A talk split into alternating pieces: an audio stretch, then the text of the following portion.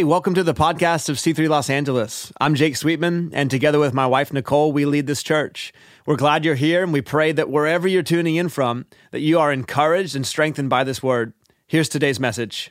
Today, the title of the message is Creating Environments and Imparting Faith. Creating environments and imparting faith. If we expect uh, a legacy to live on uh, past uh, that's larger than our life, and that is the byline of this generation series to live a life uh, that lasts, large enough that lasts. I'm getting that wrong, but I'll say it right in a few minutes. Um, and to do that, we have to be sure that we are being intentional in what we are creating today. That we are creating an environment that passes values correctly. And not just passing down fruit, but imparting faith. And there is a distinct difference in what passing along just our fruit in life uh, and the um, outcomes of what that actually does than imparting faith into people. So I hope to endeavor us to a very practical message uh, at the end. But our uh, scripture over this series has been Psalm 112, 1 verse to uh, 1 to 2, verses 1 to 2. And it reads, Praise the Lord, blessed is the man who fears the Lord, who greatly delights in his commands. His offspring will be what? Oh, come on. That sounded they, like they're going to be weak. His offspring will be. His offspring will be in the land the generation of the upright will be blessed. So, blessed is the man who fears the Lord, who greatly delights in his commands. He will have mighty offspring. The generation of the upright will be blessed. The second scripture we're going to be focusing on here today is Hebrews 5 12 to 14. And that reads, For though by this time you ought to be teachers, Zinger. For though by this time you ought to be teachers, you need someone to teach you again the basic principles of the oracles of God. You need milk, not solid food. For everyone who lives on milk is unskilled in the word of righteousness, since he is a child. But solid food is for the mature for those who have their powers of discernment trained by what? Constant practice to distinguish good from evil. Thank you, Father. I thank you here today that your spirit is with us. I thank you that our hearts are ready. Help me speak clearly and directly. And God, I thank you that we uh, walk away here with a, a, passion, not just the knowledge, but the passion and the tools to create incredible environments and to impart faith. And we all said, Amen. So, as we've been talking through generations, uh, one of the things we've been centering on and, and looking at in the past couple of weeks is that things are hard to hand off. They're hard to pass on, whether it be the responsibility at a job, and we're transitioning someone in new. There's, there's a, a, a kind of finesse that you have to go through, and it's hard to hand that over. At the moment, I am in transition from short hair to long hair. And I'm in that middle awkward phase. Can you tell? I may do this like 50 times. The classic uh, example is the baton race, the baton relay race, right? Uh, I'm the kind of person, I don't know if you're the same, but I watch those races just thinking and waiting for the person to drop the baton. So uh, there is such a skill. I actually watched a YouTube video uh, that was 25 minutes long. I didn't watch the whole thing about the technique of passing a baton, and it's it, there's a there's a gigantic skill to it. But there is even after immense training, still failure happens. Uh, one of the uh, examples that stuck out to me this week is uh, the Sagrada I, I might be saying that wrong, the Sagrada de la Familia Basilica. Come on, I did pretty good, right? Mi piel que seas gringo, pero mi corazón y mi sangre es latino por vida, papi. Soy Miklo. That's for Hannah. Um, that, that is, uh, does everyone know that famous church building that's in Spain that's been built for over a century now? It uh, actually began being built in 1882, construction begun. And it's still yet to be completed. Absolute marvel of architecture. It was all hand carved by stone. Still, even in this day and age, as the project hands over, it's not the same person uh, from 1882 who began that project. Uh, to hand that over, there has been so many hang-ups, so many changes, so many going back to the original plans of Gaudi, uh, the original architect there. But it's been challenging. So the reason I say all that is just to give those examples that handing things off is hard. It requires the commitment of both parties to play their part and ensure success. And this is true even on a more macro level. Historians and sociologists have studied for years and noticed a, a, very common trend. It has a bunch of different labels, but for today, uh, let's just call it the problem of the third generation. Basically, what they've found is that it's incredibly difficult to pass anything from the first generation down through to the third generation. It's difficult to pass wealth, it's difficult to pass faith, it's difficult to pass values, it's difficult to pass a business. In fact, Harvard's Business Review wrote an article that said only 10% of family businesses survive the third generation. Isn't that incredible? Only 10% of family businesses survive that third generation. It's very difficult to do. The adage, the saying goes that the first generation starts the business, the second one runs the business, and the third one ruins the business. One earns it, they earn that business, the next protects it, just puts their arms around it and does its best to keep it going as is, and the third rejects the principles that led to its success and therefore rejects the prosperity that comes with it. As a general principle, we might say that first generations are concerned about building and imparting, while second and third generations are more concerned about receiving and maintaining. For the first generation, the desire to impart is the natural outgrowth of having invested so much in the building of it. When you've invested a lot into something, you don't just abandon it when your time is up, right? You care about that transition. You care about the legacy that is going to continue. And that is just speaking about things that we can grasp and uh, that we can see and physically measure. But what about the imparting of immaterial things?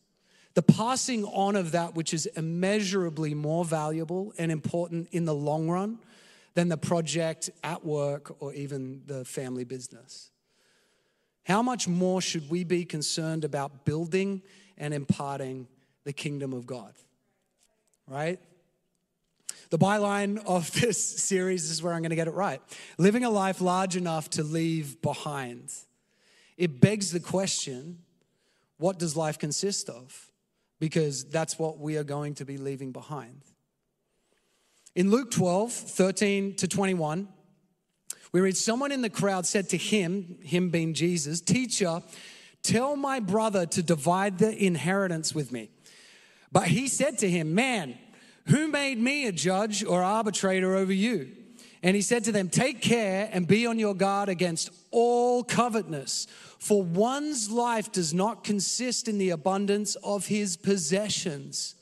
And he told them a parable, saying, the land of a rich man produced plentifully. And he thought to himself, What shall I do? For I have nowhere to store my crops. And he said, I will do this. I will tear down my barns and build larger ones, and there I will store all my grain and my goods. And I will say to my soul, Soul, you have ample goods laid up for many years. Relax, eat, drink, be merry. But God said to him, you guys say this. But God said to him, we got to get better at this. But God said to him, Fool, what you looking at, fool? This night, your soul is required of you, and the things you have prepared, whose will they be? So is the one who lays up treasure for himself and is not rich toward God, and is not rich toward God. The man was concerned with his share of inheritance that was technically owed to him. And Jesus, you know, perhaps perceives that he's concerned about kicking back and, and cooling out, right? I get my inheritance and then I can just have no worries. It's time to relax, time to maintain, time to be merry and drink. He has a second generation concern, and Jesus invites him into a first generation mindset, summarized as being rich towards God. In fact, had the man's desire been right, we wouldn't be wrong to assume that perhaps God, in all his providence, would have directed some of the inheritance towards him. James said, You have not because you ask not. And when you do ask, you ask wrongly to spend on your own pleasures rather than being what? Rich towards God. Because from God's point of view, our lives don't consist of what we gained, but by what we gave. Let me say that again. From God's point of view, our lives don't consist of what we gained, but of what we gave. Our life consists of how we lived for Christ and what we did for Christ by sowing into his kingdom. Literally, by being rich and generous to him and his purposes. Second Corinthians 12 15. Woo! I will most gladly spend and be spent for your souls. This is Paul writing to the Corinthian church. Why? Because their souls were the real prize to Paul. Because Paul understood the priority of salvation that God had given him. Christianity is uh, we sometimes want to treat it like taxes. What's the least I can part with and it still be legal? we need to treat it more like an investment account. What's the most I can deposit for the future and still have enough for my needs today?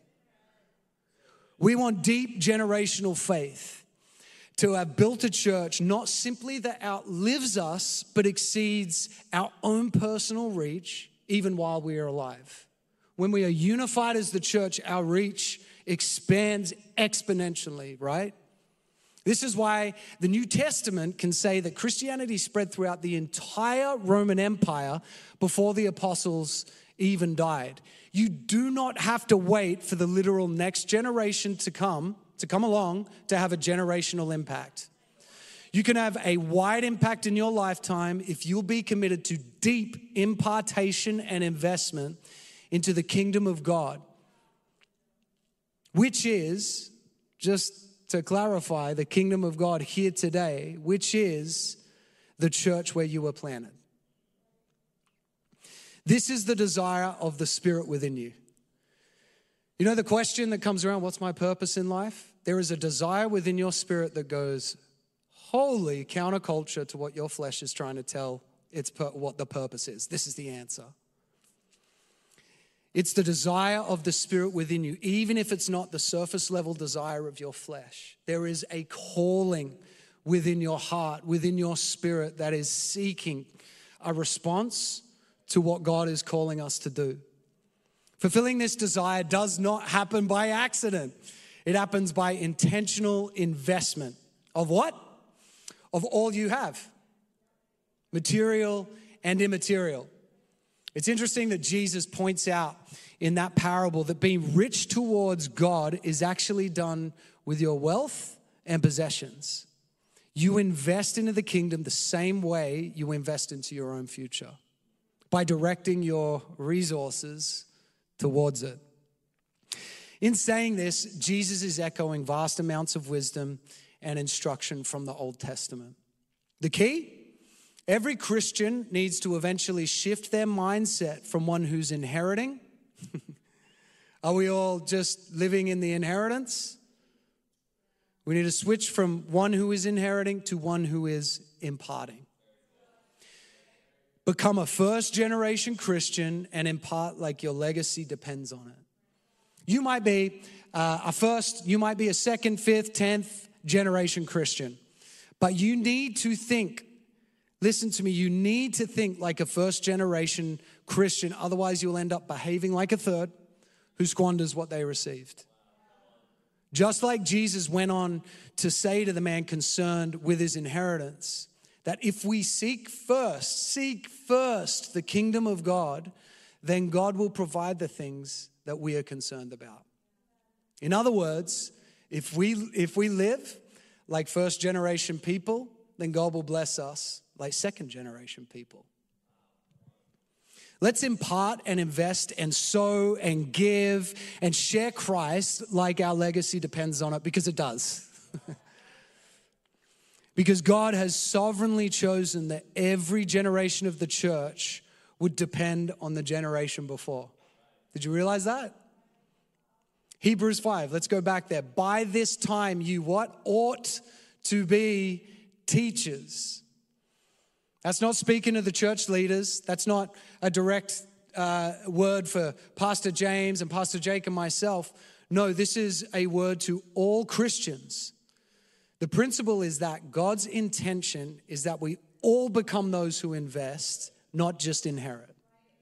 There's a great commentary called the New Bible Commentary that says the readers have become slow to learn, or more literally, dull with respect to what is heard despite their initial enthusiasm.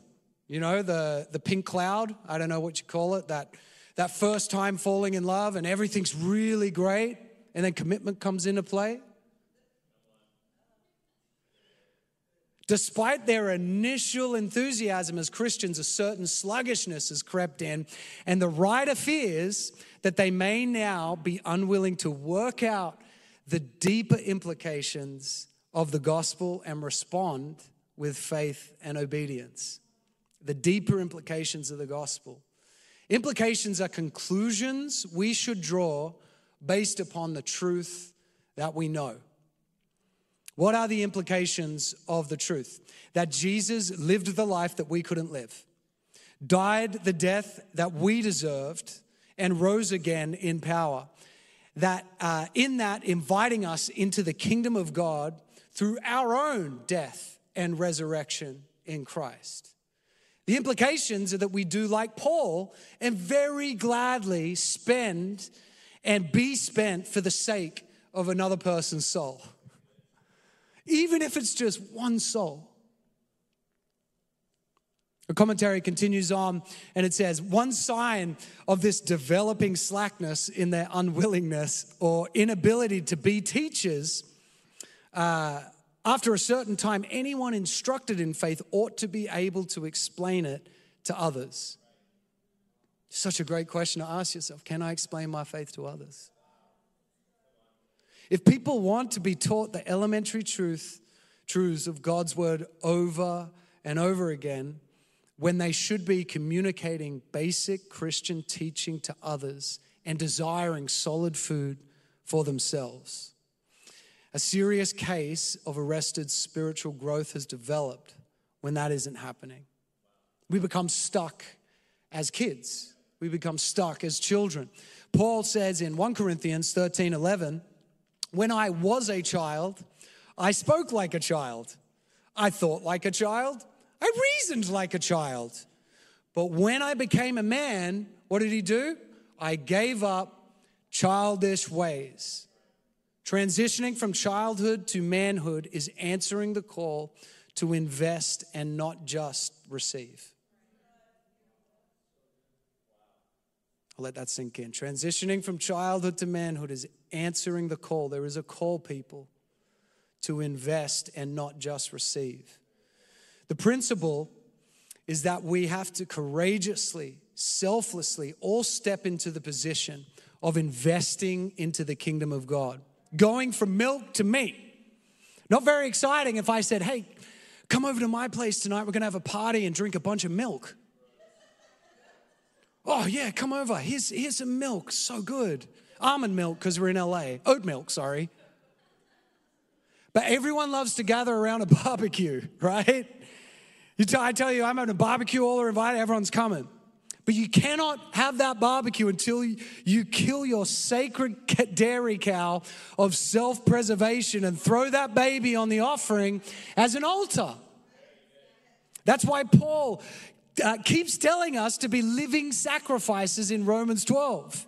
Keep your whole life on the altar and don't take it off. It was real easy to do those sacrifices back then because the cow was dead. Lamb was, lamb was sacrificed. But we, we are called to be living sacrifices. Man, I don't know about you, but I'm that sucker that gets on the altar and goes, Yes, oh, the Sunday worship was amazing. On Monday morning, I have to incline my heart once again. I gotta, I gotta put this sucker right back on that altar. Tertullian, who's a second century church father, uh, this is a quote from him. He says, The blood of the martyrs is the seed of the church. A martyr is someone who has counted the highest cost of discipleship and pays it.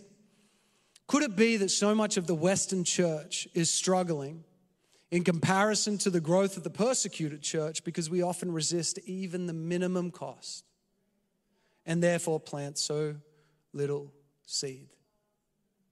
First generation Christians pay whatever the price is necessary to ensure they are imparting not just the fruit of a life lived faithfully to Christ, but the seed of faith itself. Fruit is reward, but faith is risk, and it's in investing. This is what true depth is all about. Not just knowing deeply, but living deeply. Depth in Christianity is measured not by what you know, but by what you sow. Come on, I feel like a preacher when I say it. Definitely in Christi- Christianity is measured not by what you know, but by what you sow. Come on. The shallows in Christianity equal having just enough for yourself. So you personally can keep going. We got our self help Jesus, we got our self help New Testament. But the depths of Christianity equals imparting into others so that they can run in God's plan. Uh, throughout this series, we looked at Solomon at, at, one point, whether it was Pastor James or Pastor Jake. Uh, he had a strong start, strong start in his wealth, but he lost his way, and so did the generations after him because they passed down fruit, not faith, not God's plan. That is not God's plan. It is God's plan that you would prosper internally and externally and generationally. So, a couple of pointed questions for you. Why not serve in kids? Why not serve in youth? Why not serve in our university ministry? If you don't tithe, why not? You won't be able to afford it until you do. And you'll never lose by making Jesus and his church your financial priority. I can assure you of that. There are deeper implications of the gospel. You understanding me? God's money, God's choice. Some of us need to consider the cost of not. Revelation 2, uh, verses 1 to 5, it reads To the angel of the church in Ephesus, write, the words of him who holds the seven stars in his right hands. The seven stars are symbolic of the angels assigned to the churches. There is a spiritual reality to the house of God in his right hand, who walks among the seven golden lampstands. The seven golden lampstands are the church, are the churches.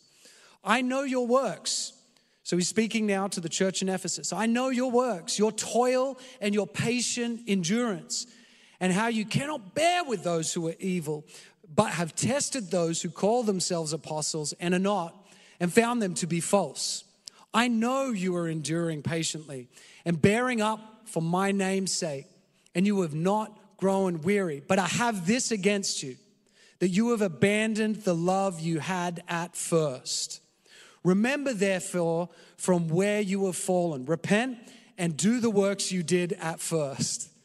If not, I will come to you and remove your lampstand from its place unless you repent. The importance of remembering their first love. The first love is believed to be for the church in Ephesus the Ephesian zeal for reaching the lost. John is speaking to second generation Christians at this point in Ephesus. What are they doing? They're protecting. They're protecting the faith, but they've lost sight of the command to impart the faith, which Jesus says will disqualify them altogether from being a church at all, removing the lampstand. That was the cost of protecting instead of investing. That's the cost of not doing this. This is the key. Every Christian needs to see themselves as a first generation Christian, as one imparting and not just inheriting. That will happen when we start to think about purpose, the way Jesus thinks about purpose, and the way the apostles thought about purpose. what does that mean? It means that people coming to the faith in Christ is the number one priority that you and I have. That is our purpose. Psalm 112, verse 2 the mighty offspring in the New Testament takes on the meaning just beyond physical children, is what I was saying before. It certainly includes our children and our kids, but it's disciples in general. It's those coming into the kingdom and family of God. This is the call upon every disciple in John 15 when Jesus commands us to bear fruit for the glory of God. The fruit being the disciples of Christ that we make throughout our lives. The fruit being the disciples we make throughout our life. Fruit needs a good environment to grow in, it needs the right environment to grow in. So we have to be certain that we are creating an intentional uh, intentional and certain that we are creating an environment that lasts. Florida oranges need a Florida environment. Did you know that? California avocados need a what? Californian environment. Not going to do that in Alaska. The disciples of Jesus need a Jesus environment. Jesus is the legitimate first generation Christian who effectively transformed 11 men from fishermen and tax collectors and whatever else into the 11 men who transformed the world because Jesus brought them into the environment of his life and grew them. It made the old way of living no longer interesting. Following Jesus means living counterculturally in a manner that makes the current culture seem really boring and really bland. Living for yourself, prioritizing yourself, hoarding your money, boring. First generation faith means you're building for the future. We do that by creating an environment that cultivates the fruit and then invites people into that environment. The church is like a greenhouse, creating an environment conducive to growth for all those who plant there. That's why we invest into the greenhouse. If we don't do this, we're still creating an environment and leaving a legacy, just not the one that God wants. Did you know that? Even if, if you decide, oh, I'm not going to do that and I'm going to do something, you're intentionally creating an environment always whether you know it consciously or whether you don't. We, we choose to weed the garden or we choose to let all the weeds take over. There is a legacy in this. And I want to tell a story. Billy Graham, right? We all know Billy Graham. Yes? Cool. Is the coffee kicking in? No. no, brother. It's not. Um,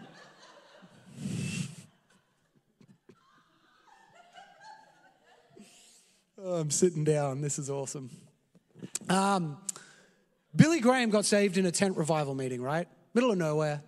This guy, little kid, gets saved, gives his life. This guy goes on and starts this incredible ministry, evangelizing to many. Millions come to Christ. One of those crusades he holds in New Zealand. Young man named Dennis Barton turns up to that crusade and gives his life to Christ.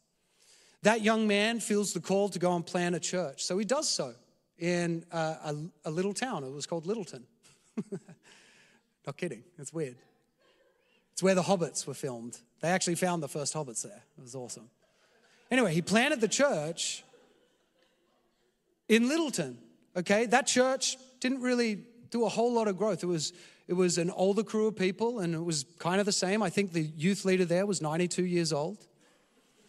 But at one point, the hippie revolution started happening, and these seekers and searchers for truth were everywhere. My parents, Phil and Chris Pringle, were in the midst of experimenting with the occult and felt all these dark forces. And uh, a friend of theirs' mother called them and said, You need to come to church. Took them to Dennis Barton's church. And in that church, they gave their life to Christ, was set free. Years later, they felt the call, you know what, we're going to go plant a church. They went to Sydney. They started in a surf club down on the beach, this tiny little surf club, and would do a Sunday service there every week. One of those Sundays, a, uh, a guy walks in and he's still covered in uh, salt water and put his surfboard outside and he walked in, he gave his life to Christ. That young man's name was Dean Sweetman. Dean Sweetman began to feel the call within him I'm going to go plant a church. He went to Atlanta and he took his family over, his two kids, Barn and Jake Sweetman. Jake and, and Dean feel the call to plant a church here in LA. They do so, and Jake takes that on. And here we sit today in the legacy of a tent revival meeting that just one, Billy Graham, and then just another, Dennis Barton. We create an environment that lasts. I'm telling you, when you impart faith and not solely fruit, not excluding fruit, get that fruit and pass it on. But without faith, it is not a lasting legacy. It's important that we must cultivate the right environment like our legacy depends on it. In Deuteronomy 6 6 to 8, it says, And these words that I teach you today shall be on your heart. You shall teach them diligently to your children, and shall talk of them when you sit in your house, when you walk by the way, when you lie down, and when you rise. I love that it says on your heart. That equals the culture of life. So that whatever you're doing, you're creating an environment for the impartation of faith. And this is the difference between the Old Testament and the New Testament is that culture trumps rules. That's why the new covenant is described as the law that is now being written on the heart and not on the stone. In other words, the generational command of Deuteronomy 6 is fulfilled because God changes the environments of our heart.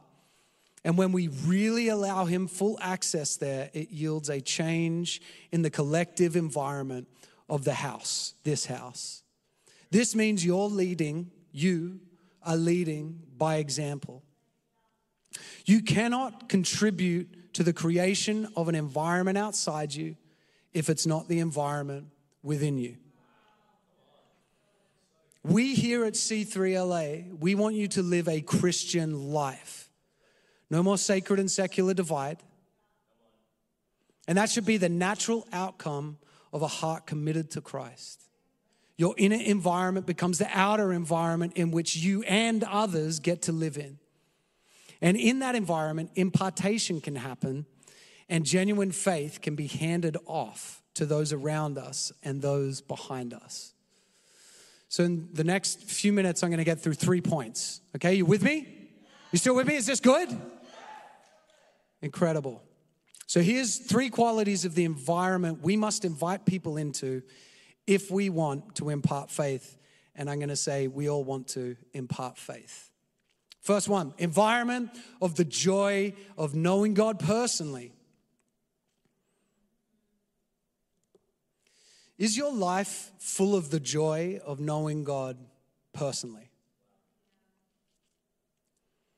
It always goes back, and these are those simple tools, but to progress from milk to meat, we really need to use these tools. We need to pray, and we need not just to read God's word, but study it.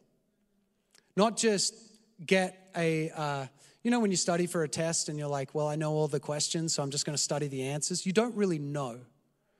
You, you would just, you would, you're just memorizing something. But when you come around to uh, uh, uh what they would call critical thinking, you begin to gain your own understanding of it it sinks deep within you.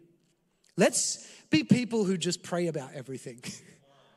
in response to life's troubles, and opportunities. When you're sitting down for a coffee with someone and something's coming up, why don't you just say, let's pray? Let's consider what the Bible has to say about everything rather than offering our own opinions or Jordan Peterson's opinions or what Joe Rogan said. No, let's consider what the Bible has to say first rather than offering our, our opinions to people's questions. Let's seek the Word of God. Read it with the goal of letting it master you rather than you trying to master it. This is culture and environment rather than just ritual. This is countercultural. If you invite people into praying about everything, guess what? It'll make gossip really uninteresting. It'll make worry really uninteresting. And you might respond, oh, that's so Christian. Well, yes, that's the point. That we would be labeled so Christian. Make cultural Christianity the stuff of yesterday, make real Christianity the thing of today. When you live like knowing God and involving God personally in your life, is the whole point, and you carry that into here in a Sunday church, into neighborhood groups, into your workplace, you'll help create an environment in this church where people also want to live the same way. What attracted people to Jesus that he spoke as one who had authority and in ways people could understand. In other words, he spoke as one who really knew God.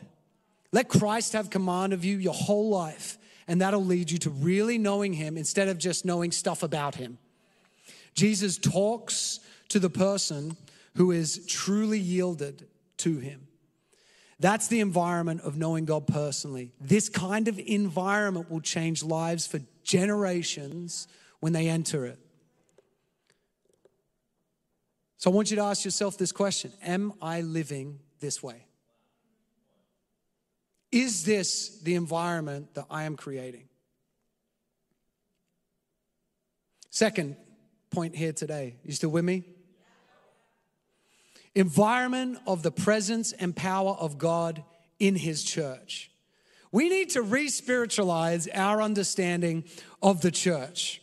Remember the angel in Revelation for each church?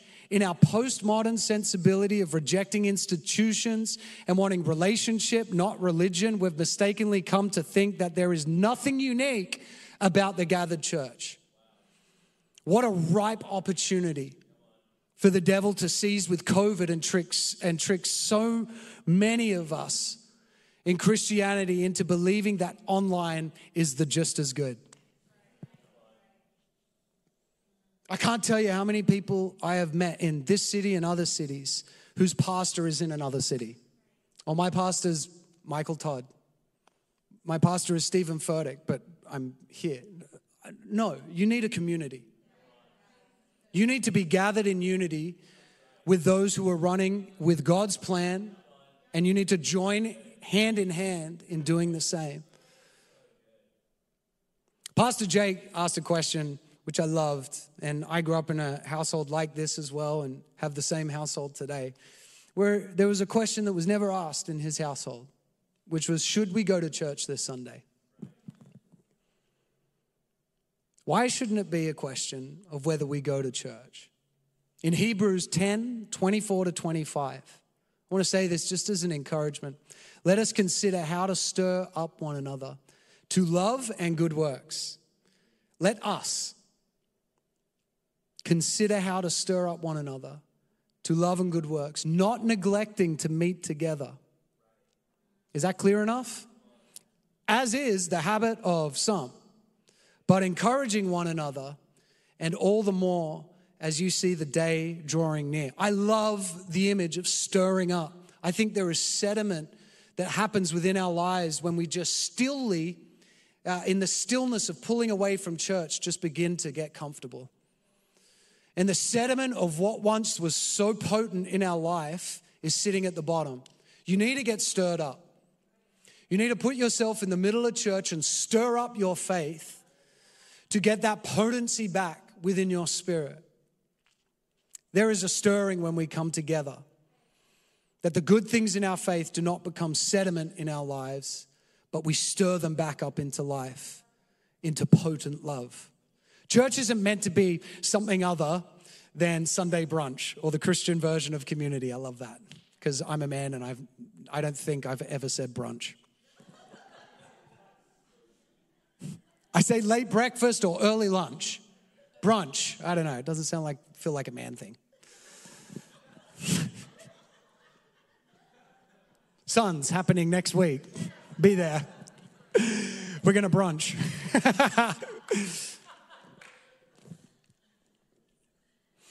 Ephesians says that it's by the church that God is making his manifold wisdom known to rulers and authorities in heavenly spiritual places. Because this isn't just a community, this is the church. And when we gather, the unseen realm is paying attention. So that should make us not only reject that question of should I go and embrace the question, how am I going to come? With what attitude and with what heart? What will I bring in my hands to give to God? On the note of giving, if church is spiritual, am I investing my finances into that reality and realm? The church is not another charity. Hear me. Your tithe is, it shouldn't be going to a charity. And the church is not just another little 501c3. It's the outpost of the kingdom of God. Invest material things into an immaterial reality. Paul said in 1 Corinthians 9:11, if we have sown spiritual things among you, is it too much if we should reap material things from you? The goal of the tithe is for it truly to be seen as a bare minimum commitment for C3LA. The floor, not the ceiling. We want to give our whole lives into building this most unique entity on the planet. So, I want us to ask ourselves this Am I thinking about the church this way, or is it just another service? Is it just a community gathering? Is it just a group? Or do I understand the deeper spiritual reality and do I invest accordingly into that environment for the people to inherit both now and in the future? This is my last point. Band can come up. Environment of the thrill of being used by God. Being led by the Holy Spirit is another way of saying being used by God. And being led by the Spirit always amounts to courageously and selflessly imparting into others. Have you lost the thrill of, uh, uh, of the adventure of chasing after God? I think it's such a good question. Is there a thrill in what I am doing here for God? Being led by the Spirit will lead you towards the lost, even if only to put a pebble in their shoe about the reality of Jesus. If we go our whole lives and can't say that someone is here in the body of Christ because of us, then can we say we were led by the Spirit? Imagine the environment we could create in this church if every one of us was absolutely desperate to be used by God and what kind of faith we would impart. Many in the church in these days have a predisposed kind of cynicism toward miracles, kind of like a Thomas like attitude. They are possible, but they are not likely. I can attest to that. As a pastor, I can attest to cynicism coming into my mind. I don't want any of us to get trapped in this thinking of, oh, yeah, it was possible then, not possible now. When I, when I lose that kind of faith or that cynicism begins to come in, this is what I do. I go to the New Testament and I read all the miracles that Jesus performed. I don't read it like it's Harry Potter like at some far off mystery land. No, this was reality in history. We have been called and empowered by the same Spirit in Jesus. His Holy Spirit is here with us today. I love in, uh, in, in Romans, Paul talks, he says, Be transformed by the renewing of your mind. I want you to remember this. If, if you have that cynicism, Transform your mind. Renew your mind over and over again For this is what I truly believe that they will be transformed by the renewing of your mind. Am I being used by God, led by the Spirit? Is an important question for us to continually ask ourselves. Do we love and pursue the miracle of salvation in others? Do we disqualify ourselves in ministering to this person? Maybe there's a cynical thought, it really won't make much of a difference. Bringing it all back to answering the question Am I doing these things? Is this the culture, environment of my life? Because I can't contribute to a culture if I haven't personally cultivated it. If the answer is no, then you're not living like a first generation Christian. You're living like a second or third who is just inheriting more than you're imparting. You still need to be taught.